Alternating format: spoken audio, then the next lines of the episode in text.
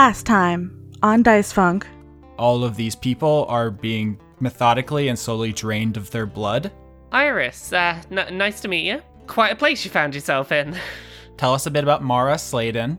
So she's a cleric. Um, they keep trying to get her to turn into a vampire, and she's like, "Oh no, I have too much to do. Sorry, guys, can't vampire right now. Bye." If you destroy the spine, you will have to commit mass, mass, mass murder if you want to go through with this. I basically want to plunge this illusory sword into them while casting Feign Death. Veltari, you fake stabbed a civilian. He sees it and goes to chop you. And Rolen, you make your move because this botch gives you an opening to uh, you use it as a holy item and cast a turn undead spell. Yes. The worm crashes into the house. The stalker, which is just a humanoid water monster, just moves its body over Zoey's. She has like 30 seconds of air before she dies. Uh, he does eight damage, but he also can push the stalker 15 feet away as he hits it.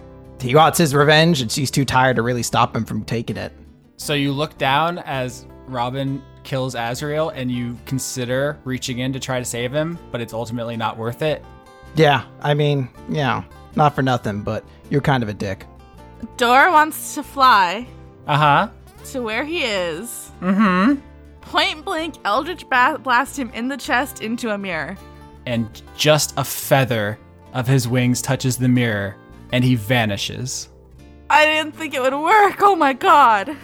And then there is a mighty, thunderous, crashing, exploding noise as the tower collapses on top of you.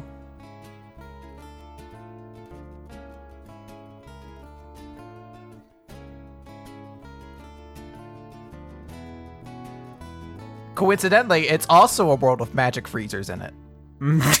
You're never gonna let that go, are you? I'll never let it go. It's, it's going to be on my tombstone. It's going to be an epitaph. I don't really get the freezers. They seem to come out of nowhere. It could have been like an ice box, like a fancy ice box. It's literally just like a box someone put a magic ice crystal in. It's not a big deal. Uh, in and out of character, I am staring at this ice box, scorning it with my eyes, just glowering at this thing like you shouldn't be here.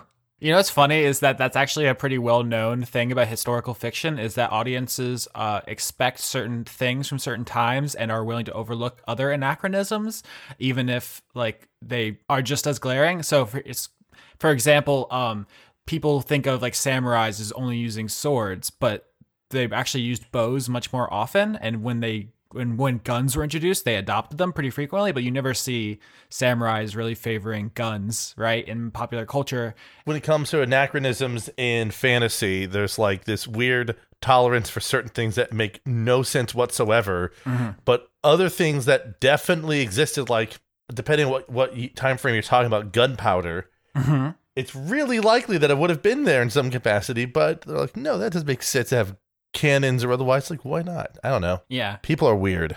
And everyone, can we all agree every time Stan Lee shows up now in the movie, it kind of just takes you out of it, right? Like you're kind of just staring there. You're like, that's Stan Lee. Uh, My immersion's broken. Absolutely. Um, so I kind of wanted to start with the immediate aftermath of the tower falling on top of Dora, but that feels like a weird tonal transition right now. Don't you agree? So, so we need something wackier, is what you're saying. Hmm. What's what's the wackiest thing we could start on right now? Let's start in the Ninsen Chapel. I think that's Uh-oh. an exciting place right now because you guys pulled off a really cool move while Rolen was being held down by three paladins. You say that Ro- Rolen pulled off a really cool move. I tried to pull a really cool move off and did not. The idea was sound. The bluff was strong, but the roll did not back you up. He saw that the sword was fake. He went to attack you, but he left his stance wide open. Rolen jumped in, touched the sword, and set off turn undead, and then everyone failed their saving throw. Yep. So, as you can see on Roll20, here's the situation Rolen Hawklight, Veltari, and Mara Sladen are in the middle of the room. Galen drops his sword in surprise as Turn Undead washes over all of the vampires in the room. He is forced to retreat in one direction, and the three nameless vampire paladins retreat in the other. Um, so let's roll initiative. I have an initiative of three. 19. Uh, Rolen has a 16 for initiative. All right, so the order is Mara, Rolen, vampires, Veltari. So Mara, what do you do as vampires start scrambling for cover? I hope this isn't too extreme, but uh, I'm gonna cast. Uh, I'm gonna cast Hold Person on Galen. All right. Uh, wisdom save versus 17. How's seven? Nope, no dice. Maybe it is. Hold on. It might be 7 17. They sound similar. It's it's a real late to start a running joke, but but we've done it in this season. Oh. Um, so Rolen, it's your turn as Galen Kadune's arms clamp to his side. He is held captive. His sword is at your feet. Rolen uh, moves to pick up the sword and holds it in his hands and just sort of stares down at Galen a bit. You should have cut off my fingers when you had the chance. Galen says, "Ah, "I should have known. You're only competent when you're fucking me over." I am choosing to read into the subtext of that, by the way. You brought this upon yourself. But first, I need to take care of something. And then Rolen is going to take the sword, use it as a holy symbol to cast a spell, Crusader's Mantle. So it's a third level spell. It basically means that Rolen, uh, Mar- uh, Mara, and Veltari, all three of them, do plus 1d4 radiant damage on any weapon hits they make for the next minute while he maintains concentration. All right, so now it is the vampire's turn. The three nameless vampires are forced to flee from Turn Undead, so they run deeper into the chapel to get away from our heroes. They they are not in a good position emotionally. They're kind of freaking out right now, but they are going to draw their swords. They can't attack you this turn because they are turned, but they will next turn. Uh, Galen is going to try to bust out of his hold person. Uh, five, he does not succeed. He is still held by Mara. He rolled a five. Suck it. Do you say that in character? Yeah, Mara's gonna point at him and go, "Suck it." You, you suck it. No. Oh wait, like suck it. Oh wait, you can't because you can't move. I'm a vampire. Suck it is like how we greet each other. It's a term of endearment. That's not the way I meant it. Veltari, your turn. The problem I have is all of the things that I would normally do in this situation have already been done by the team. It's like, oh, I'd use fear to make them run away. Oh, they're already running and not in a good position. Oh, I'll keep them in position with uh, hypnotic pattern. Oh, they're already being held in position. Uh, I think as a result, I'm gonna use. I'm gonna try and do the the. I'm gonna use the sword again, and I know that you're probably gonna grumble at me for that, Rolen. But I want to go and try and uh, try and stab uh, Kadun with the sword. Well, you have advantage on the attack roll since he is paralyzed. So Yeah, Rolen has a problem with attacking someone who's helpless, but that doesn't mean Veltari has a problem attacking someone who's basically helpless. Twenty-one. 21 hits. Six damage. I finally hit someone with the sword. There's radiant damage baked in there, so Yeah, there's one point of radiant damage. You run up Veltari and you stab Galen while he is held, and it looks like it's minor inconvenience would be an overstatement. He doesn't even stop staring at Rolen. I'm I'm fine. Veltari is fine. She's just happy she finally hit she finally hit someone with the sword. So uh do your, do your second attack too. uh 26 Yep. 10 damage. So that's 16 damage overall. Only five of which was radiant. Yeah. You plunge your sword into him. The first one gets like an inch into his body, and then you push it in a little harder, and he kind of just glances over you. You're like, I'm in the middle of something right now, hun. Can you come back? I'm trying to have a showdown with my mortal enemy. What are you? You're being a, you're being a real buzzkill right now, lady. um, Mara, it's your turn. Well, I mean, you can't do damage, but there's other things that you can do. Um, Mara, what is up with your character? You're a cleric. You last episode you didn't really explain what that meant. You didn't even mention that you were a human. Uh, uh, but the vow of pac- pac- ugh, pacifism is um, it disappears if I cause any damage, but it gives me um extra AC and advantage on saves, and I'm immune to fear. Mara is a human cleric of the peace domain, is what she is. Yeah, I think I'm just gonna say fuck being a pacifist for today. I mean, you can. Isn't Rolen at like half health? Yeah, I'm at 41 hit points right now out of 100. Then I'm yeah, I'm gonna heal Rolen. You're close enough where you can use cure wounds, yeah. Yeah, I'm just gonna use cure wounds. All right. That puts him up quite a bit there. So I yelled Rolen for 29. All right, Rolen, your turn. Yeah, Rolen will turn towards one of the minions, move in, and even though he does not have sacred weapon tapped onto his weapon, he is going to uh, throw down an attack with that weapon. I'm just double checking my attack bonus. It's plus seven. Okay, so attacking one of the paladins with the sword. 23 on the attack roll. That hits. 15 damage on the first attack against him, only two of which is radiant. Yep, you slash him with the big sword. He puts his arm up and blocks it, and it goes like halfway in, but he smirks at you. He's then going to attack again. Only a 10 on the second attack roll, though, so it's a miss. So now it is the vampire's turn. Uh, first, let's see if Galen saves against 17. Uh, yep, he crits, in fact. Oops. Now, that is at the end of his turn, though. I don't think he can move, but he can do other things. The important thing is Galen shakes himself out of his hold person Mhm. that he was under. The three uh, paladins are going to attack the three player characters. So here's Rolen. Attack, attack. 24 and 11. Uh, both are going to hit. Oh, dang. Rolen had, didn't have a chance to get armor on. 23 damage. Uh, here is Mara. 23, 13. 24 damage. 20 and 12 on Veltari. Uh, yeah, the 20 hits. Uh, 20 damage to you, Veltari. Ooh, okay. And it is your turn. Uh, I have one quick question. I know that radiant damage is effective against vampires and uh, doesn't automatically heal. What about psychic damage? In character, you don't know that necessarily unless you want to roll Arcana. Nine. Uh, you're not sure, but from what you've seen, blades don't do it. And also, I think you've probably seen a vampire movie. Yeah, I've I've seen vampire movies. I'm like, they have brains. Maybe I can hurt their brains. I don't know if their brains heal out of universe anyway. um. So yeah, in that case, I'm gonna cast hypnotic pattern. So you've got to do a wisdom save. Uh, oops, and double oops. Yeah, both uh, Galen and the minions fail. Okay, so everyone is currently just staring at the pretty lights, Yep. and that's my turn. Mara, it's your turn. Um, so I'm gonna say, f- fuck being a pacifist, Mm-hmm. and I'm going to cast Sacred Flame on Galen. It's a Dex save versus 17. Uh, fail. I rolled a four. No, ma'am. uh, yeah, so that's 14 radiant damage. Nice. You blast him with Sacred Flame in a nice reversal of Warden Light blasting Theodora, your character, in the other scenario. I like that parallel. Uh, Rolen, your turn. Uh, yeah, so Rolen's going to attack the uh, paladin adjacent to him again. Then the first attack hits. Um, Mm-hmm.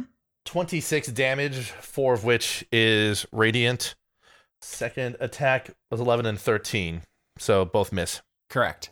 All right, so Vampire's turn. Here's what happens. Uh, the Sacred Flame hits Galen. Uh, that does hurt him very badly, and that will not heal, uh, but it also knocks him out of Hypnotic Pattern. So he sees the situation, which is three people, two of which clearly have holy magic. He has no weapon, and he has been repeatedly held personed and hypnotic patterned, and he runs out the doors. Oh no!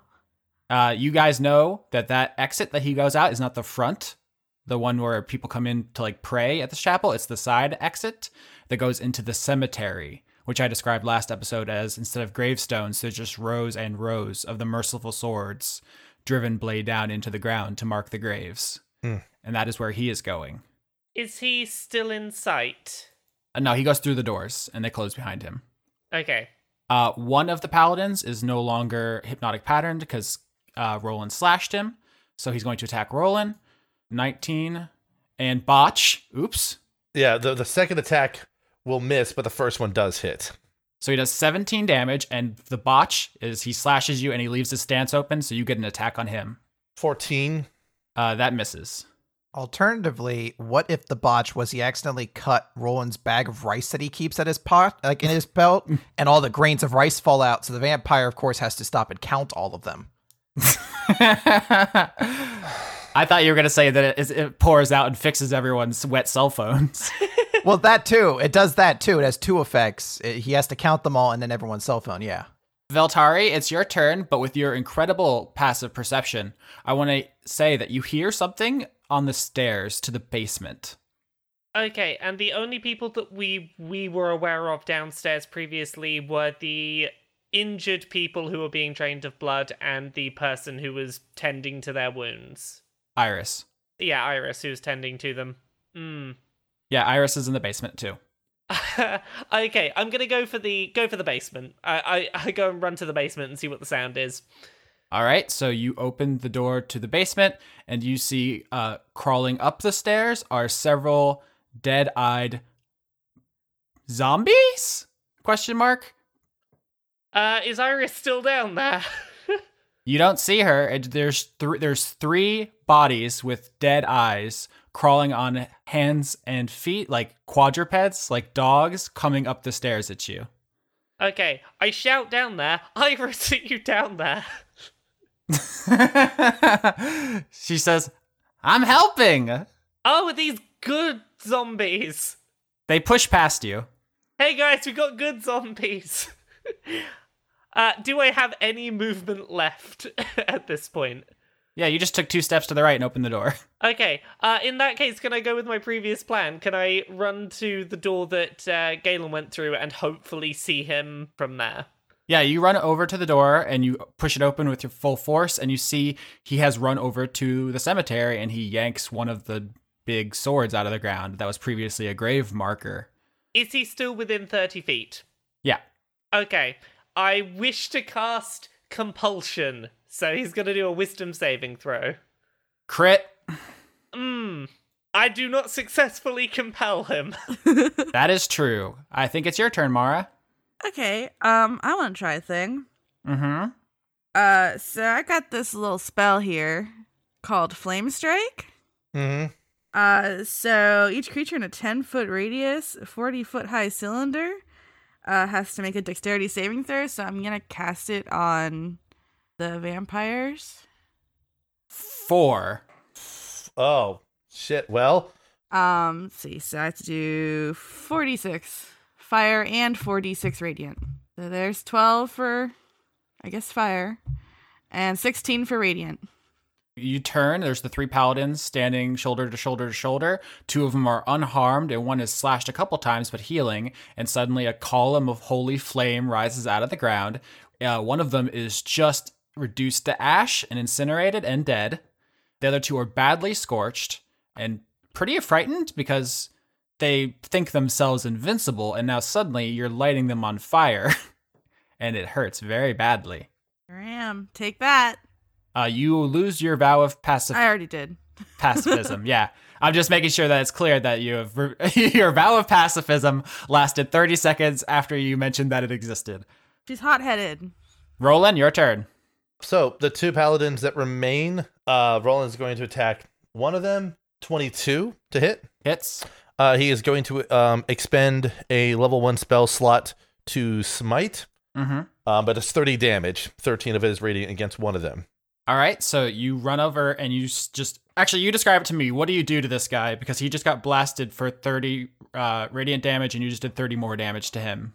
He, he just he stares down the the paladin and says, "You don't know how to use the sword properly," and then just jams it straight through his chest before arcing it upwards past his shoulder to kind of just rip through his rib cage and shoulder and effectively stake him through the heart and otherwise. And then he's going to attack the, against the other one. Mm-hmm. 26. That hits. Uh, he doesn't have any he doesn't have any level one spell slots to use for divine smite, so he's going to use a level two spell slot instead.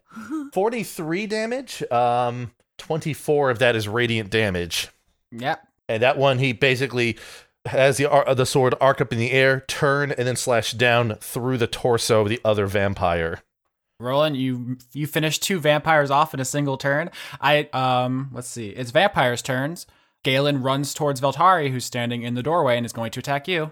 yeah, Uh, attack, attack, 25 and 10. 25 hits. Uh, 16 damage. Yeah, that's some more damage I took. How much health are you at? I, I've still got, I've still got like, I can take another couple of hits probably and be okay. I'm, I'm not like, I'm not on death's door yet. All right, so Mara and Rolen, you guys banded together to fight the unnamed paladins while Veltari is fighting Galen at the door. But now there are zombies in the room, and they hook towards Veltari, and they're going to beat you there. And they're surrounding Veltari and Galen. Uh, Mara, it's your turn. Uh, I'm gonna I'm gonna try a sacred flame on one of the zombies. All right. So that's a save against 17. The zombie fails, and you, you hit him with Radiant Flame. 13 damage. All right, you do 13 damage to the one. I said zombie question mark. You're not exactly sure what's up with him, but you hit it with fire and it turns, and it looks like it's going to come after you now. Okay. Rolen, your turn. Rolen is only down to 30 hit points right now and has no armor, so he's basically in a very vulnerable position. Rolen is going to use one of his second level spell slots to cast magic weapon on the sword he has on hand, which now converts it into a magic weapon. So now it's a, you know, magic buster sword. So no longer does non-magical damage. It's not radiant damage, but at least it beats, you know, those things he uh he's gonna move in towards where Veltari is to move in close enough so he can swing the sword down at Galen past Veltari. Yep. Uh first attack is a botch, so Uh, so you- Veltari and Rolen are d- are basically double teaming Galen. It's a cool duel of the fates sword fight between two on one, and Rolen's botch means he accidentally hits Veltari. Shit.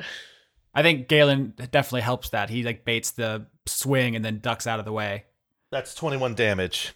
Uh, I'm I'm still alive, but not by much. Uh Rolen's second attack is 21 against Galen. That hits. Uh Rolen's going to expend um his last second level spell slot. Mm-hmm. 36 damage, all magical with with 14 of it being specifically radiant. Nice. You slash him deep from one end of the torso to the other, cutting his through his armor. That looks like a, a terrible, nasty slash you do in retaliation for his trick, making you hit Veltari. Uh, now it is NPC turns. Uh, two zombies uh, attempt to tackle Galen. Here's Galen's strength check 12, and here's the zombies 12 and 16. So they uh, he is grappled as two of the zombies grab his arms. Uh, the third one was hit by Sacred Flame, so it attacks Mara. Bear. Uh, six, Nope. not even good. Not even slightly close. It punches you right in your incredibly armored body. Veltari, your turn.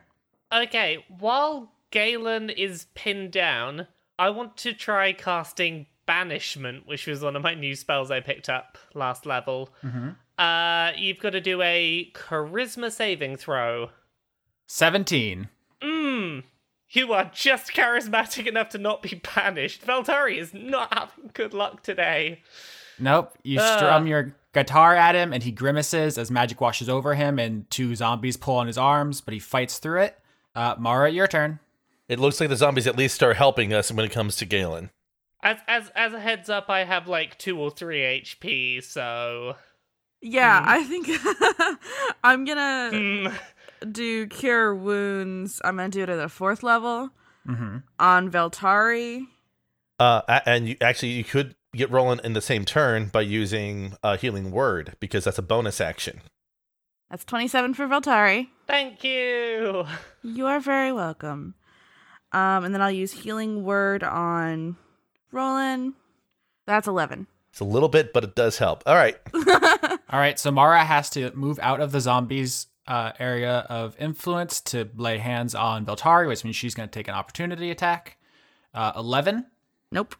Nope, the zombie just punches at your armor. I'm like, okay, dude, calm down. Come on, I want to hit you. it's just an ensanguinated man. It's Yeah. it, like you get a good look at these things because he's up in your grill. It's just one of the guys from downstairs who's had his blood drained slowly over weeks, and he's got up and he's trying to punch you. Hmm Oh.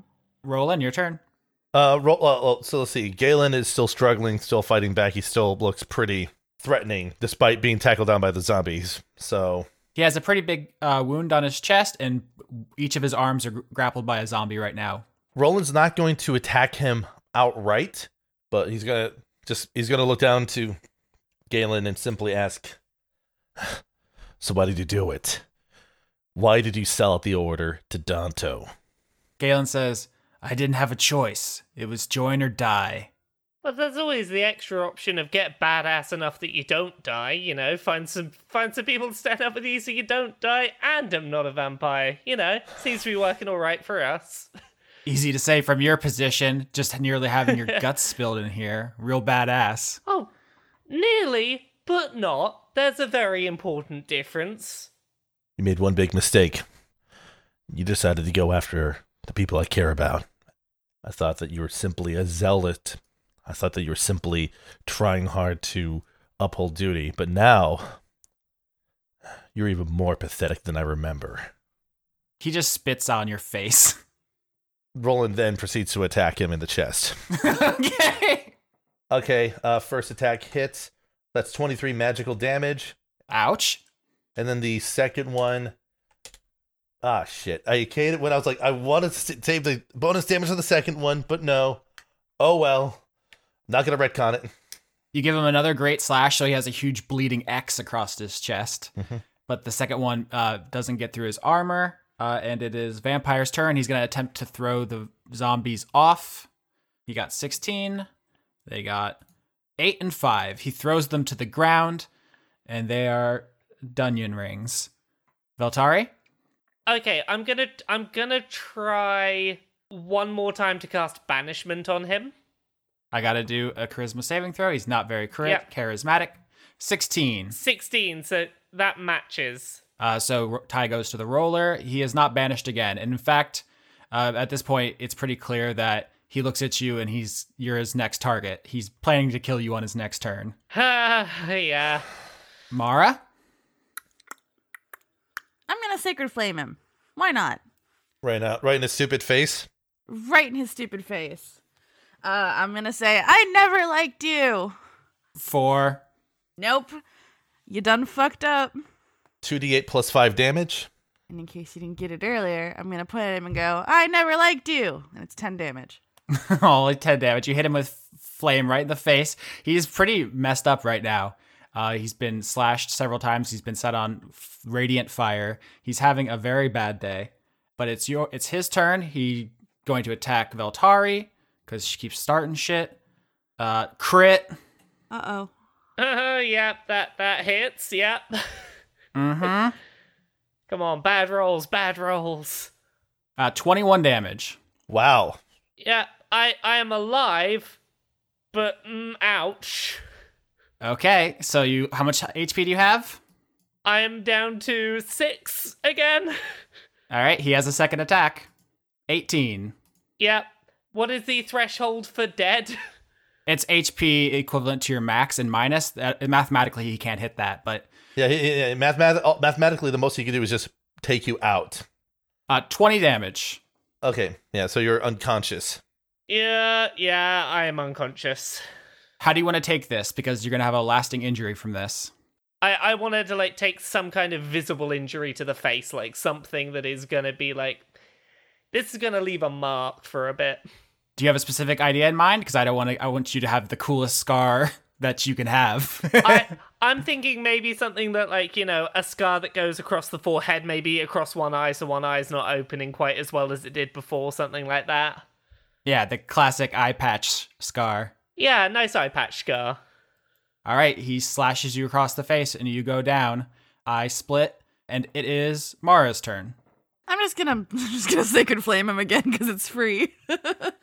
It is free. Cantrips. yeah, it's free and it's fire. So hey, Nine. uh, Mara's gonna go fuck you. Fourteen. Holy snaps! All right, you just set him on fire now. This isn't you did you didn't hit him with fire. You set him on fire. His golden flames erupt across his body with your anger, and the zombies at his feet uh start catching on fire too because he just goes up like a candle. And he turns to Rolen and he says, "So is this that justice shit you're always talking about? Outnumbering people three to one and setting them on fire?" Justice works in weird ways, it works in fantastically ironic ways. And then he's going to attack. Uh, first attack is a 14. I'm going to assume it's a miss. Correct. Uh, 18. Does 18 hit him? Yes, and he had three health. I think math- mathematically you've won. So tell me what you do. Well, uh, I'm still gonna blow off my last spell slot on Smite because fuck him. Rolen just Rolen braces the sword after missing Galen, uh, does a you know sort of reverse grip, and then braces and arcs the sword straight up through the body of Galen, uh, from between his legs up through the rest of his body, up through the center of his face. I don't know if I'd call that a merciful sword necessarily. Order of the Vindictive Sword. Yeah, and he, he does 37 damage. His brain hits the ceiling. so Rolen does that, is standing, panting uh, out some, you know, strained breaths, and then sort of collapses down to one knee next to Veltari. Mara, can you. can you take care of her first? Yep, yep, I'm away. All right, so the two uh, zombified, quote unquote, people on the ground stand up and just stand over the smoking half parts of Galen's body. Uh, the third zombie keeps just punching at Mara ineffectively. We, she it, that zombie is missed like three times. So just the story is now that it can't hurt you through your armor as you walk over to heal Veltari. It just keeps punching you in the back. I'm just like, no, uh, okay. Uh, Rolen's nearly down. He's bleeding. He's all messed up. His uh, shoulder wound, in particular, is just gushing blood. Veltari has half an eye and she's unconscious. Um, we're gonna leave that scene now as you guys pick yourself up. But you won that pretty uh, Yay. crazy boss fight. Yay! Yep. That, that that took that took literally everything I had resource wise. So good times, good times. It was supposed to be tough, but I feel like you ear- you definitely could say you earned that one. Oh yes, absolutely. All right. So there's a couple of scenes I want you to picture. One is Theodora flying in the stairwell in the sacrum. She uses Eldritch Blast to push Warden Light into the mirror. And right before the tower comes down, she looks up and makes eye contact with Grace Rosemary. And there's just a, a unspoken mo- moment of horror that passes from Grace to Theodora. And then there is a flash of scales and wings. And then the tower goes down. And in Hawthorne House, the sound of the collapsing tower immediately snaps Martis Valaman and Claudia Rock out of their concentration. And the stalker, sensing a moment, slithers away as the sound of the collapsing tower takes everyone in the whole town's concentration. Uh, downstairs, Claire Elise Legrand and Robin Rock hear it as well. Uh, Robin retakes elf shape and then scoops up the mask with his gooey arm and slaps it over his goo, and it adds flesh where the, there was only goo, and he retakes elf form. Um, and they run outside. Claudia carries Zoey's unconscious body up to the roof, and Martis follows, and they watch from the top of Hawthorne House as the tower crumbles. Uh, everyone in the whole town comes out to watch. Sylvia walks out of her house. Ishmael turns from where he was chasing after Dora, and he sees it. Uh, just every character we've met and plenty of other people we haven't, just random patrons in Tarsus. Uh, Carrie and Penny look out the windows. It's just a uniting moment as everyone watches the symbol of the town implode in on itself in a shower of dust. And the sound is, it carries from one end to the other. And then there's just a stunned silence. No one knows what to say or what to do. Uh, Skitch, you control Martis, and Chris, you control Claire if you want to do anything. Uh, you also can control Zoey, who is currently unconscious but can wake up if she wants. Uh, I just wanted to note. Uh, I'm sorry, I've been on a call. Uh, NASA says, and they explained this for a while, so I'm going to trust their numbers, even though it doesn't make sense. But seven is apparently not higher than 17. Mm. Mm. So I think we should put that on like a wiki or something. We can fact check that, I think. Yeah. I mean, I don't generally trust NASA, so that might be uh No answers, something awful. That's what it stands for. Um, I make that joke because I want Zoey to wake up and to help uh, juxtapose what is uh, going to be a somewhat sad scene for Zoey. Mm-hmm. Uh, is uh, you know she comes to that's sort of the first sight she'll see is the the tower going down and that moment of realizing that she she failed in this and there's uh, essentially going to be a, a moment of her clearly having a lot of conflicting emotions but it only lasts for a moment before she essentially like hops out of uh, claudia's arms and starts basically running towards the edge of the roof Yeah. And casts haste on herself. All right. Wild magic. Seven. Lucky number seven, which is not higher than 17. Huh. Okay. This isn't uh, a big uh, game changing one. This is more of a flavor one. Uh, it says synesthesia. Oh, geez. Do you know what that means? That that's a really interesting thing that I have some of. And now Zoey has. Mm-hmm. Uh, do you want to explain to the audience? The, the the short version is like you have weird crossover of senses that can manifest in different ways. Like for me, certain colors have tastes and temperatures and other scents related to them because sometimes the brain just crosses over different senses for no reason. And so I think now Zo- Zoey, in addition to being sad during this scene, maybe you can also taste sad or hear sad and just experience the full spectrum of your sadness. So Yeah. feel free to work that into your role play. Yeah, I'll, uh, I'll, I'll I haven't decided what I'll do with that exactly, but uh, I'll keep that in mind and that will cop, uh, pop up a little later on. But uh, Zoey is using this haste to just run basically full fledged off the Hawthorne house uh, in the direction of the tower. Yep. And before she would essentially like hit the ground and break her body more than it already is, uh, she'll cast Misty Step to like just teleport to the ground and just try to keep stride, which is another magic, wild magic roll. Of course it is. Yeah. You're like, I took a two day nap. Now it's nothing but spells. I have I have so many spells I need to blow. Fourteen. Okay. Interesting. I don't know. um, you're getting all the flavor ones today. Well, actually, no. This one, this one could have potential uh mechanical. Ramification. Yeah. yeah. Uh, it says hemophilia. What? Does anybody want to explain what that means? She's afraid of blood. oh no.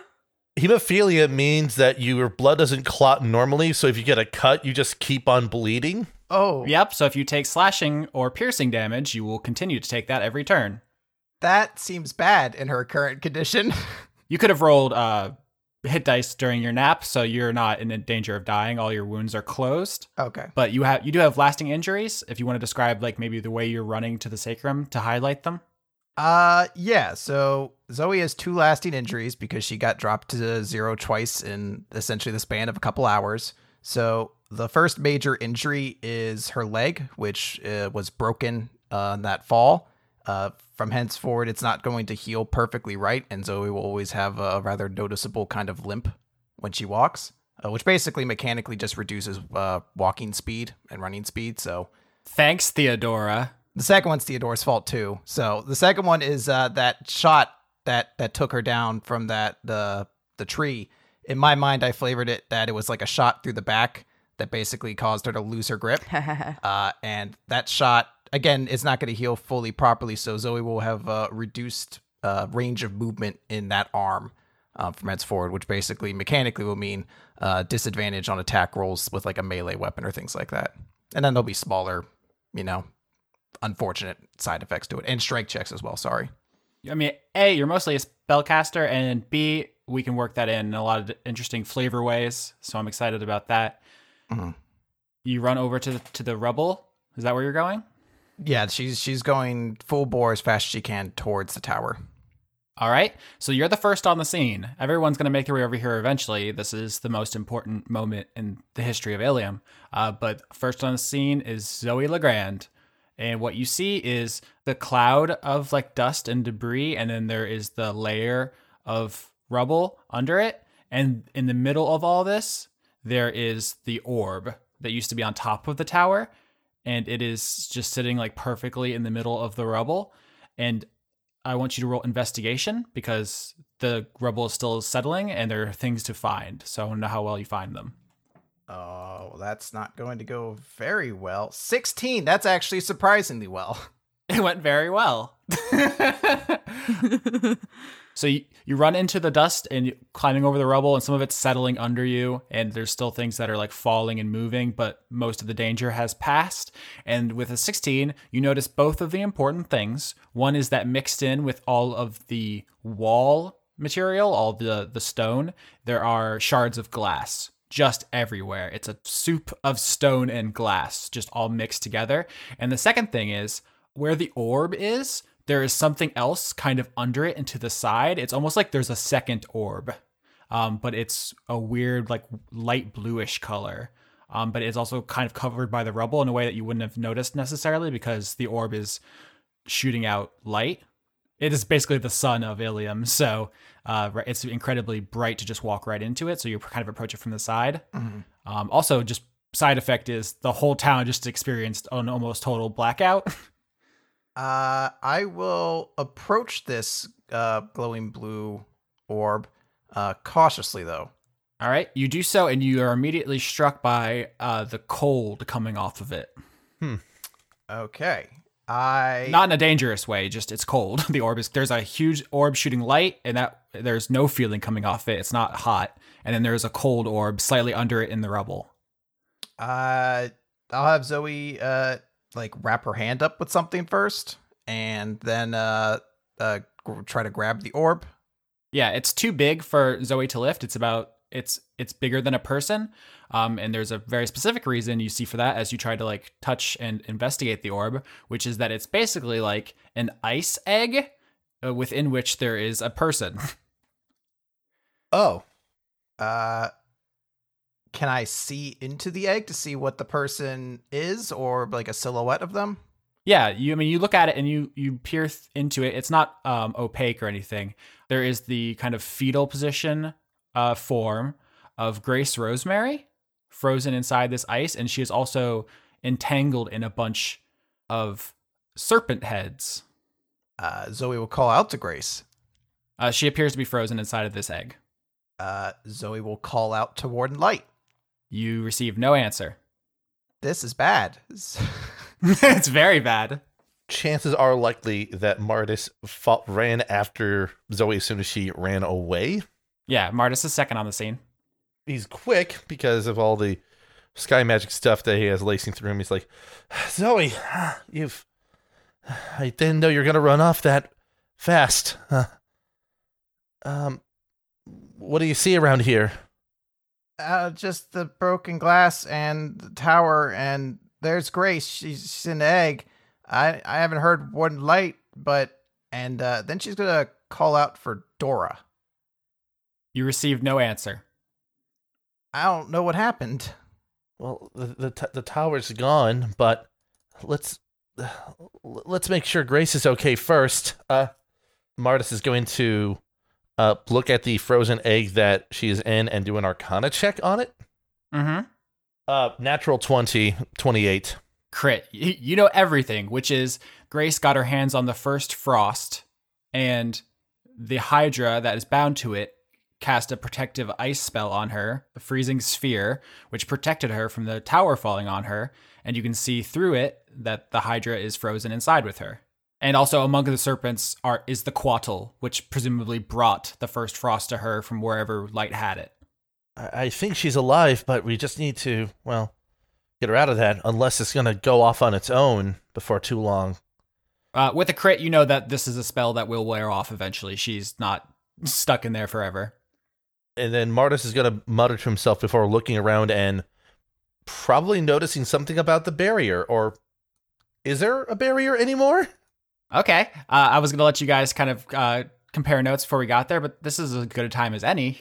As everyone in the town slowly makes their way to the rubble and everyone starts talking and comparing notes and like, what happened? Oh, I saw a fall. Like, it's great. Uh, who's that? Uh, you know, everyone's just basically catching up to speed. Uh, suddenly, there is a noticeable effect on the barrier around Ilium. I've seen a lot of speculation on how the barrier would go away if it did, and no one quite hit what I had in mind, which is that because the barrier, as we call it, is a f- physical manifestation of the abstract concept of guilt. It does not move in a way we think of things physically moving. Hmm. It does not rotate, it does not slide, it does not spin. It becomes blurry almost. Uh, it moves fourth dimensionally, as it were, as Right. the world of forms moves in relation to the world of physical.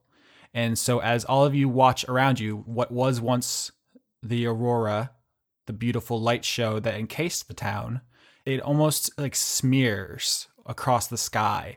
It, it just infuses everything around it as it loses solidity. It is splashed across the sky and everything around it and across the fields of flowers and overhead and up into space. And then when you just ha- are having you're just having trouble perceiving this phenomena because it does not exist in all the dimensions that you can see uh, it is gone.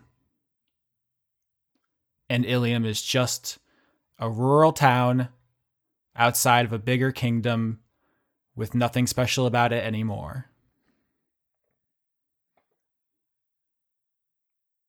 Zoey's gonna start digging through the rubble. yeah She's trying to find any sign of Warden Light or Dora at this point.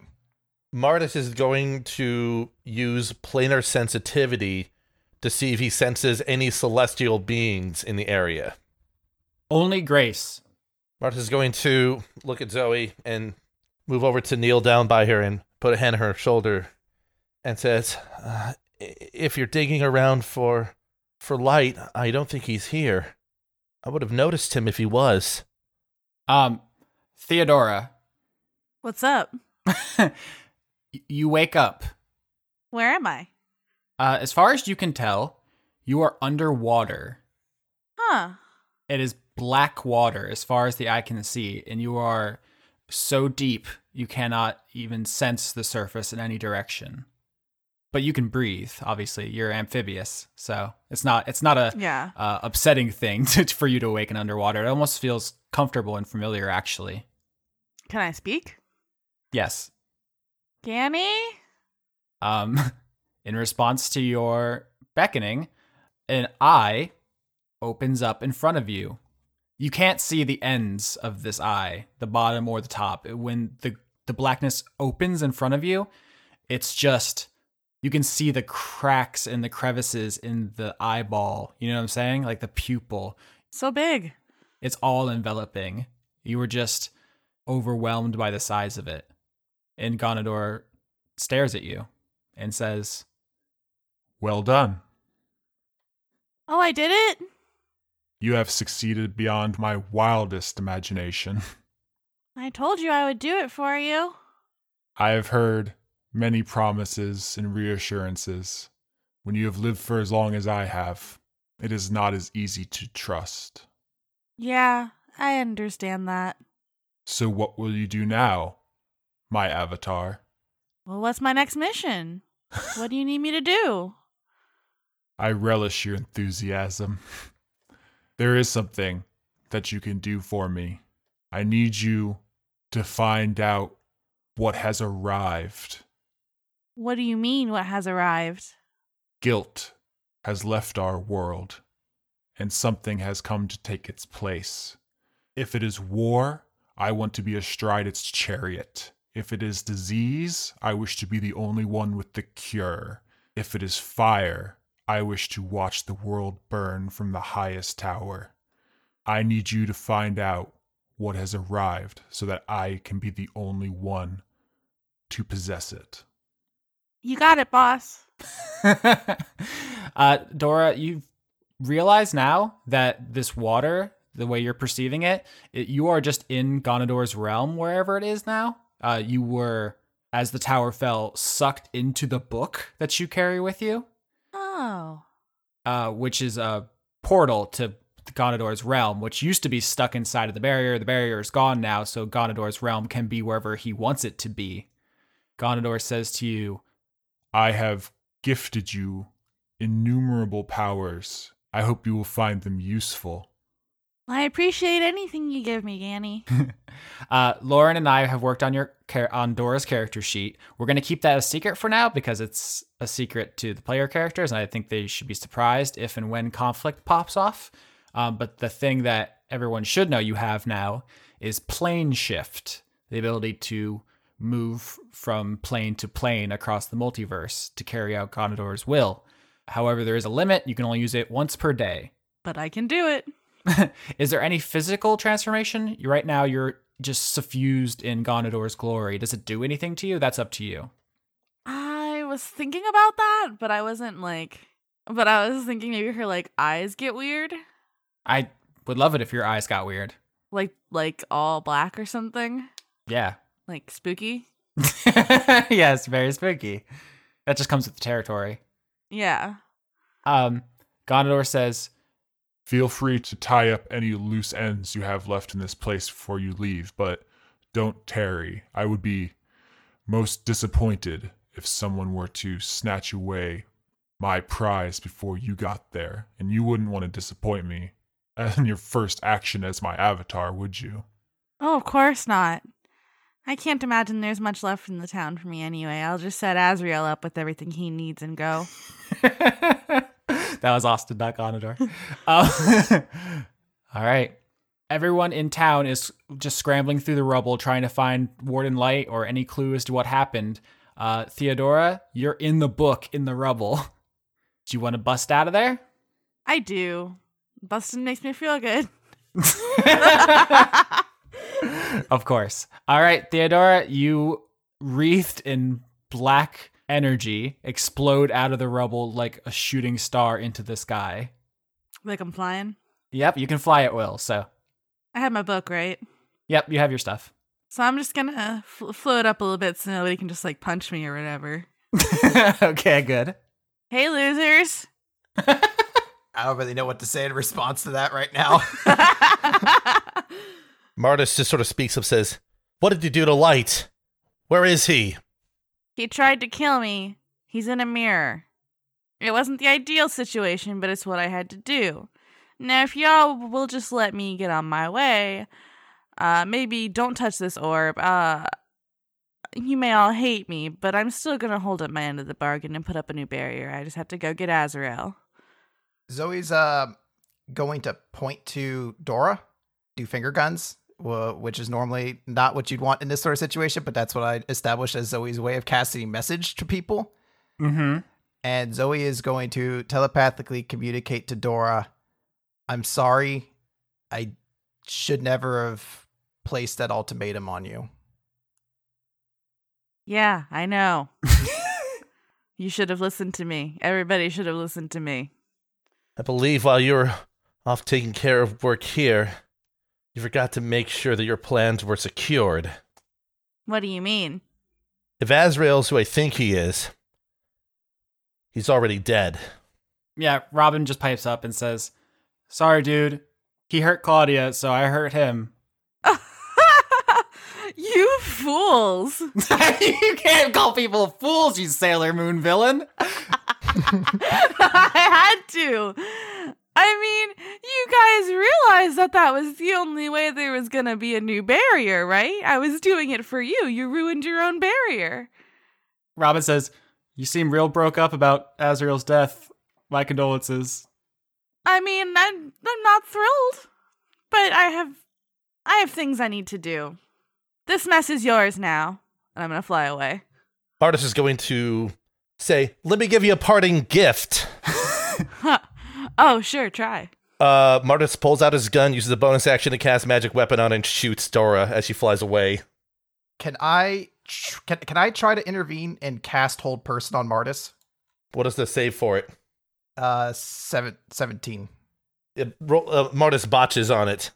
So Martis goes to shoot Theodora as she flies away, and Zoey, you grab hold of Martis magically. Hold on a second. Yeah, uh, well, that's also a wild magic roll. Yep. 13. Lucky number 13.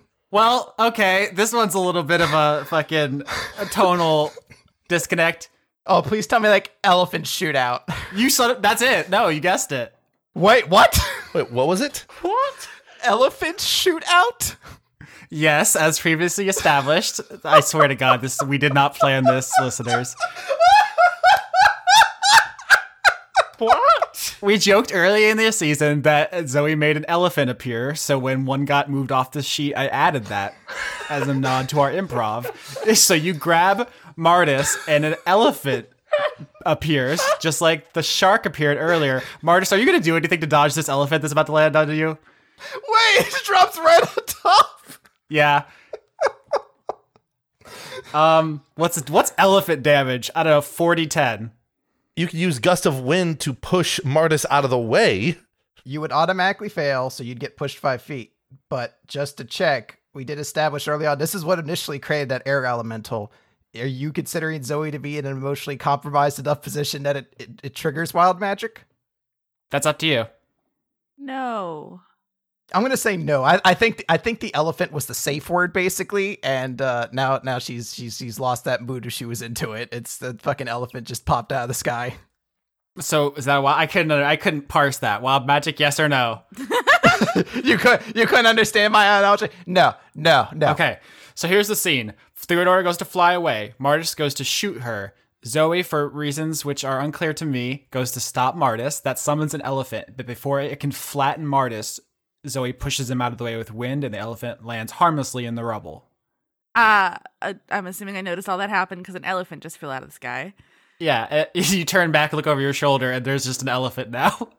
Uh, so I'm gonna glare at Martis, and hopefully everybody can see that my eyes are black now. Mm-hmm. And I'm gonna then turn, look at Zoey, and be like, "Thank you, Zoey. I don't know why you did it, and I would have been fine, but I do appreciate that, and I'll remember that." okay. Once Dora's a bit out of the way, the Zoey will like willingly just like disable the hold person, Mm-hmm. and she'll immediately turn to uh, Martis and say, "I'm sorry. It's just too many people have been hurt today already." I wouldn't call her a person anymore after what she's done. You saw how she moved. You saw the look in her eyes. Yeah, and I also know the person that's underneath that, and she's still there. And it, look, I think now isn't the time to start picking a fight with somebody. Now is the time to figure out what we're going to do from here. I mean, this is it. And she's going to kind of like hold her hand out to like the, the you know, the general panoramic around us. Uh, you know, there's no barrier. You know, there's no barrier anymore. Those of you who've been wanting to just leave Ilium, they can do it. There's nothing stopping you anymore, and you're free to go on and live your lives. But for those of us who used Ilium as a sanctuary, all the safety it afforded us is gone now. And for a lot of us, there are people out there who want us dead or imprisoned or whatever for whatever happened previously. And for those of us who want to stay here, I think it's important that we do just that. Stay together. Because if we don't if we don't live together, we're going to die alone. And I want to give myself a round of applause for sneaking in that lost reference. So you give your big speech. The first person to respond is Carrie, who walks out of the crowd and just kind of puts a hand on your shoulder and says, "I'm gonna miss you. You, uh, you're something, kid." and she walks over to Claire and offers a hand to shake and says, "It's been fun, boss." And Claire shakes her hand, and Carrie just walks off. She's out.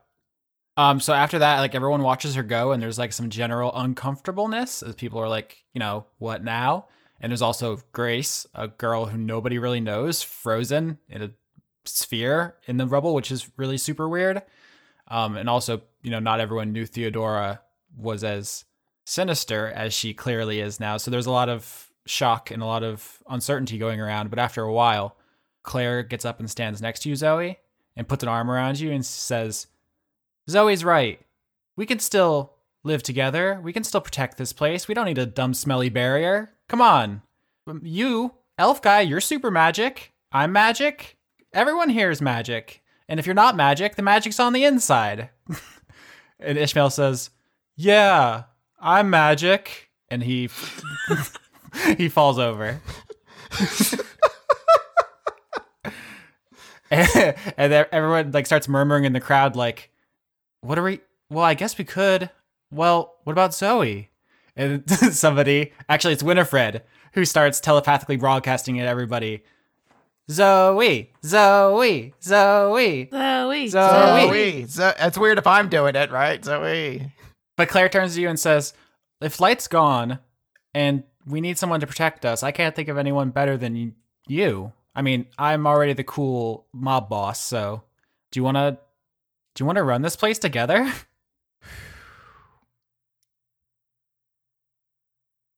Yeah, I want to run this place together. And when she says uh, together, she she looks out sort of to the crowd to everybody.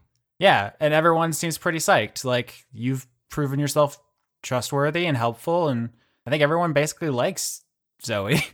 There's general agreement in the crowd of about around 50 people, and they're like, Zoey from Air.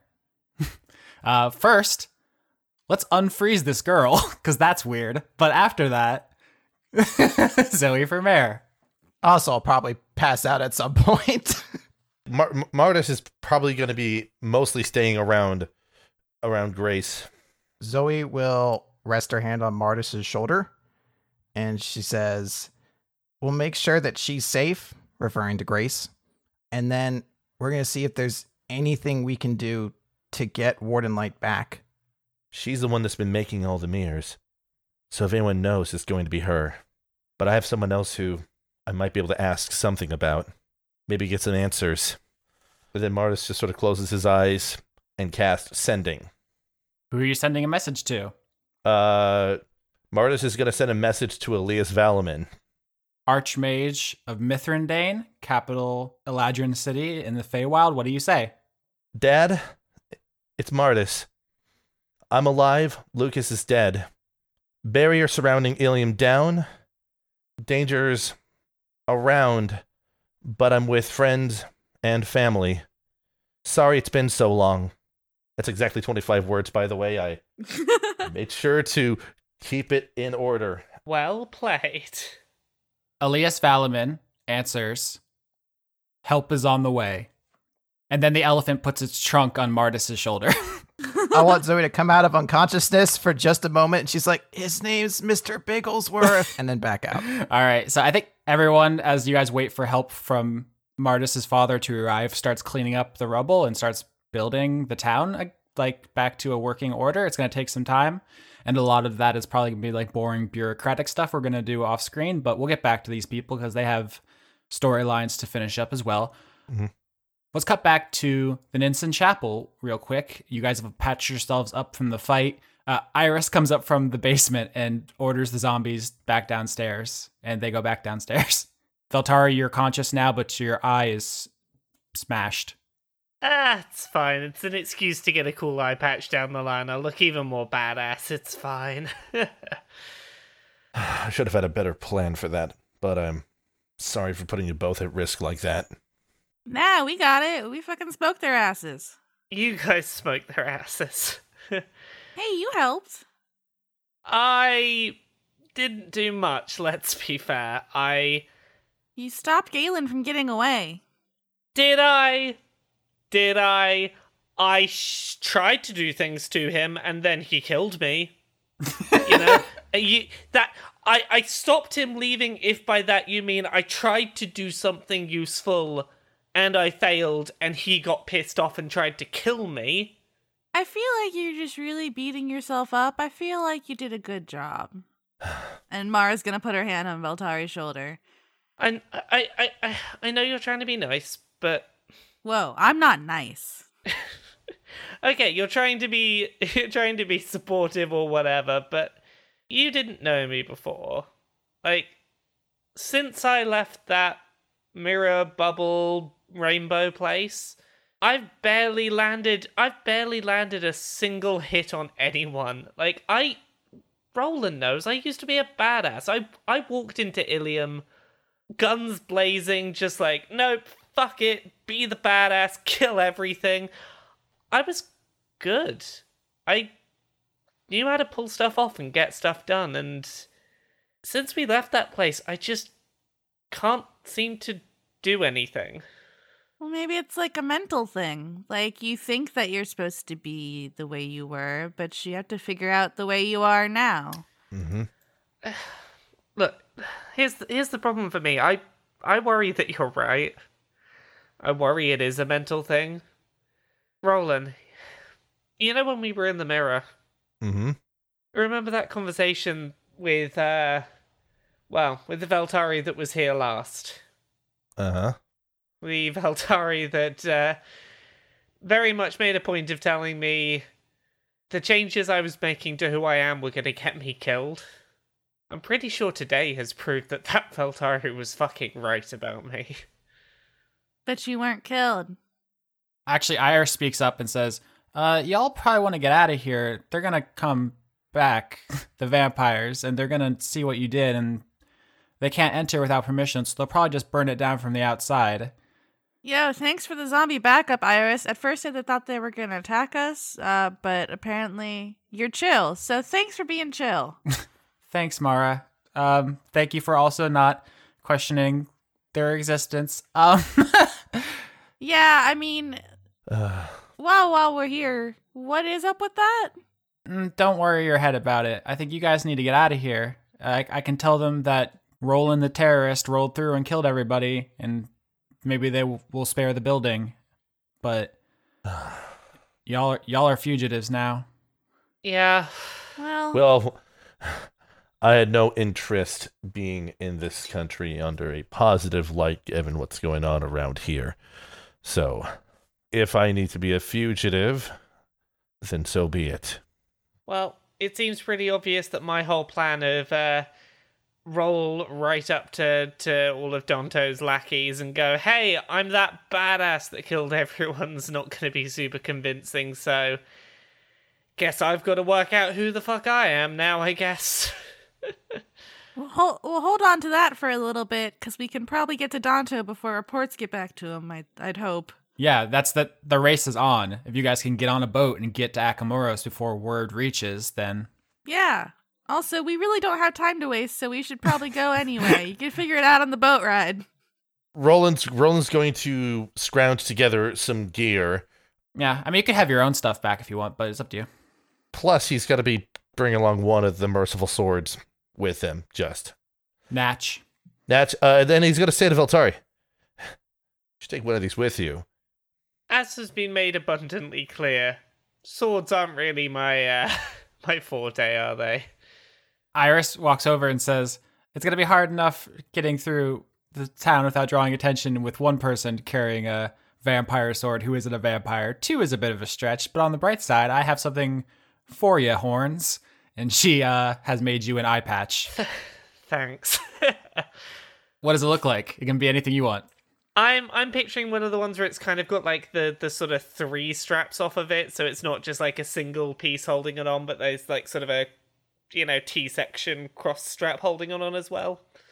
Um, so you guys ready to go? Anything else you want to do here? Off we go. Let's motor. All right, so you guys are going to head for the port to get on a boat to go to Akamora so you can confront Count Danto. Yep. Hopefully, they get a chance to get some sleep and in at some point. Yeah, we'll deal with the journey next episode. Uh, the last thing I want to do this week is Theodora, after you flew away from the ruins of the tower, what did you do? I went to my mansion, or what was left of it.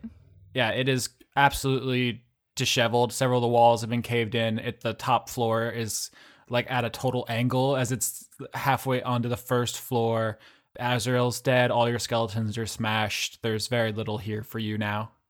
I wanted to do two things. I wanted to try and find the skeleton of Theodore and see if I can reanimate it with the staff. Mm-hmm. Uh, you can find half of Theodore. Can I combine it with another one? Uh, roll medicine to figure out which bones connect to which bones. This bone connects to this bone. 17. Very good. Yeah, you can find sufficient bones to replace the ones Theodore lost when the worm bit him in half. Oh, my boy. And you can raise and control only that one skeleton from here on out. That's fine. He's my boy. That's good. All right, you have Theodore. And I'm going to go look for Mr. Smooches. So you go and look for Mr. Smooches. Roll investigation. 17 again. Wow, very good. So you go into your room where uh, Mr. Smooch's aquarium was. Uh, the aquarium is gone. Uh, it doesn't look like it was damaged or smashed or anything. Uh, no one attacked your bedroom, uh, but it's it's missing. And since you rolled a 17 to investigate, you definitely see uh, big claw marks on the desk, uh, as if maybe a troll picked up the aquarium and scratched your desk as he walked off with it. That motherfucker.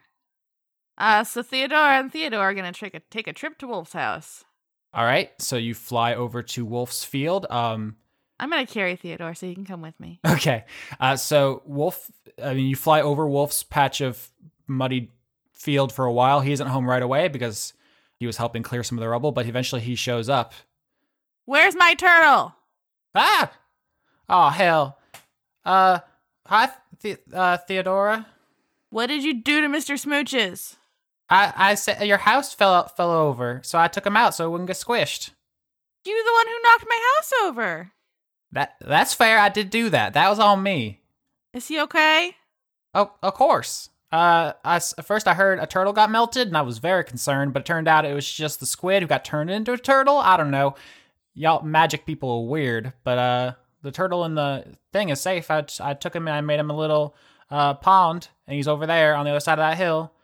Do I see him? Do I see Mr. Smooches? Yeah, you fly over and you can check, and it's like he's made. Uh, basically, he's tried to recreate the pool you guys made for Reginald the shark, but on a much smaller scale because he's a turtle. Does he look happy? Uh, animal handling All right. to assess Mr. Smooch's happiness. Eight. Uh, you can't tell it's a turtle. I should just like attack you and take him back because he's my special boy, but it looks like you're taking good care of him. And where I'm going, I don't know if he'll be safe. Don't think that this means I won't be back for him, but you can take care of him for now. And if anything happens to him, I will destroy you. Uh, uh, uh, oh, okay. Uh, real quick before you go, what do turtles eat? Fuck, I should have looked this up. What do turtles eat? They love the shit out of lettuce. I know that. I don't. Th- I don't. I don't think. I don't think they eat potatoes. yeah, I tried to give him a tater and he didn't want it, and I was worried. I was gonna ask around. Oh, they like bugs and fish pellets and small fish. He likes bugs and small fish, and sometimes I give him cheese. Uh, all right, I can. I'll figure it out. Okay. We have an understanding. Do you want to come down here? Because I can't have the worm eat you because you're real far up there. Yeah, yeah, no, I'm not gonna let you eat me. I okay. It, I mean, it was worth a shot just to ask. I just, I feel like I just did something very nice and let you keep my turtle, and you're trying to eat me? I'm just listen. I just want to be clear that it's really inconvenient that you can fly and no one else can, and you can shoot like lasers. It's, it's a it's a real bummer for all of us who want to beat you up. Yeah, well, sucks to suck. It does. It does suck to suck. Uh, well, bye. And I'm just gonna plane shift away. all right. So Theodora, you plane shift away to where Gondor wants you to go to finish your mission. You have never been here before, and you have never seen this place before, but the audience has, and Zoey has once when she journeyed through Lady Nim's memories. You find yourself in a dark hallway, lit by torches, patrolled by devils. Oops. And as you walk down this hallway, the big devil with horns and a whip like tail carrying a trident crusted with old blood opens the door for you and waves you inside because you are expected. Oh. I walk in. You walk into the room beyond the door, and you are in an enormous throne room in which there is a throne of bones, upon which sits Zariel, archdevil of the first layer of hell. Nice bone throne. oh my goodness gracious. She says, Thank you. Do you like my blood waterfall as well? I just had it installed. Oh no, it's lovely. It's very lovely. Uh, I'm glad you think so. It's been a while since I've worked with someone with refined taste. I mean, you see my my good friend here, and I'm pointing to the very decked out Theodore. Uh, Wonderful. I think we're going to get along just fine. I do too. My name's Theodora.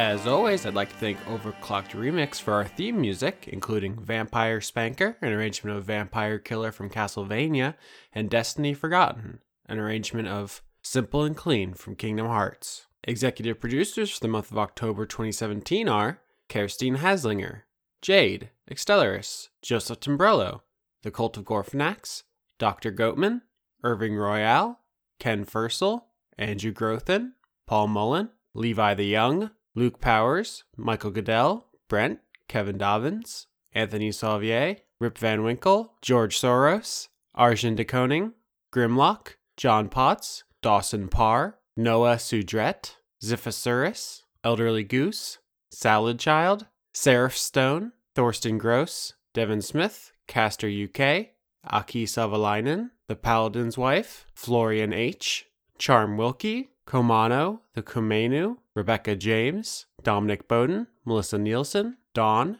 Eugene T., Connor Reynolds, Pruitt Holcomb, Artemis BJJ, Brazilian Jiu Jitsu in Bristol, Francois V., Shyness, Dennis Pancake Detlefson, Ripter Stormwolf, Miko from Finland, Dennis Bankston, Josh Mosier, Endigo Van Dane, Allison Ansell, Sydney Marsing, Just Adjuster, Savarden Akrasimova, Brady Warner, Kitty Foe, James Neely, Marissa Donaldson, Melanie Joe, Lana Seawolf, Ruby Offer, Matthew Weber, Sarah Hanley, Melissa Booker, Cameron Abbas, Dylan, Gary Sayon, Anna Stuhlfarer, Sean, the host of Funk Dunk Plays, Giorgio Renna, Harrison Andrew, Kevin Seidlow, Christopher Charlo, Jorit, Viger Arnston, Cody Jackson, August Rue, Athos, and Ingmar Gremin.